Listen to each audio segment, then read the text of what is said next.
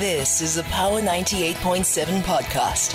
Now we're talking. Subscribe to Power 98.7 podcasts in iTunes or wherever you get your podcasts. There's more on power987.co.za. Let's just swiftly now catch up quickly with the spokesperson for the Unemployment Insurance Fund. They have recovered some 2 billion rand that was improperly or inappropriately paid out through the temporary employer uh, relief scheme. Last year, the Auditor General found that the disbursements were riddled with fraud and transfers to undeserving recipients, including prison inmates, university students, and people who have died. Uh, Makhosonke Buthelezi joins us on the line. Shenge, good morning. Good morning, Titi, and good morning to your listeners. So, which is it? I don't know whether it's just semantics, but I mean, uh, were these payments that were improperly or inappropriately made? So, I wouldn't get into the semantics, but all I can tell you is um, some of these uh, payments is where the employers claimed for uh, employees who were working during lockdown, and some of the employers submitted incorrect claims. I guess those would be the ones where you're talking about people who were deceased, people who were not supposed to receive their monies.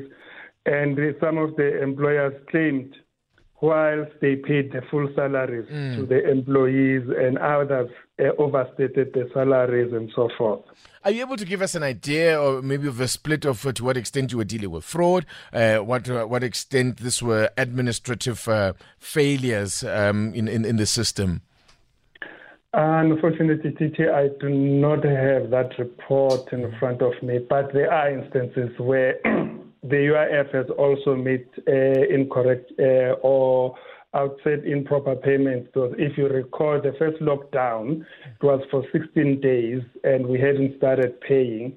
And uh, when we started paying, uh, the fund decided that we, because we don't know how long it's going to extend to, mm. so we started paying for the full 35 days.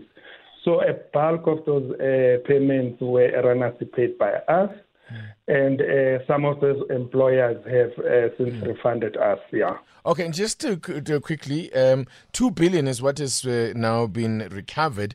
As a what percentage is that of what what you still need um, to recover? And the second part of the question is, I gather also there have been uh, cases that have been referred to the police as well, where incrimin- where criminality has been found.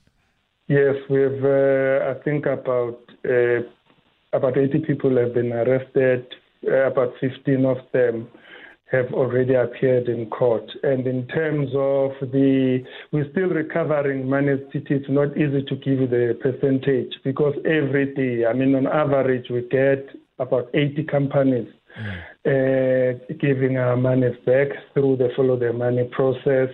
And um, yeah, I think since we started between December and now through the follow the money process, mm-hmm. we've recovered about 37 million. So on daily basis, companies are either paying us back or they're getting into the acknowledgement of debt with the UIF.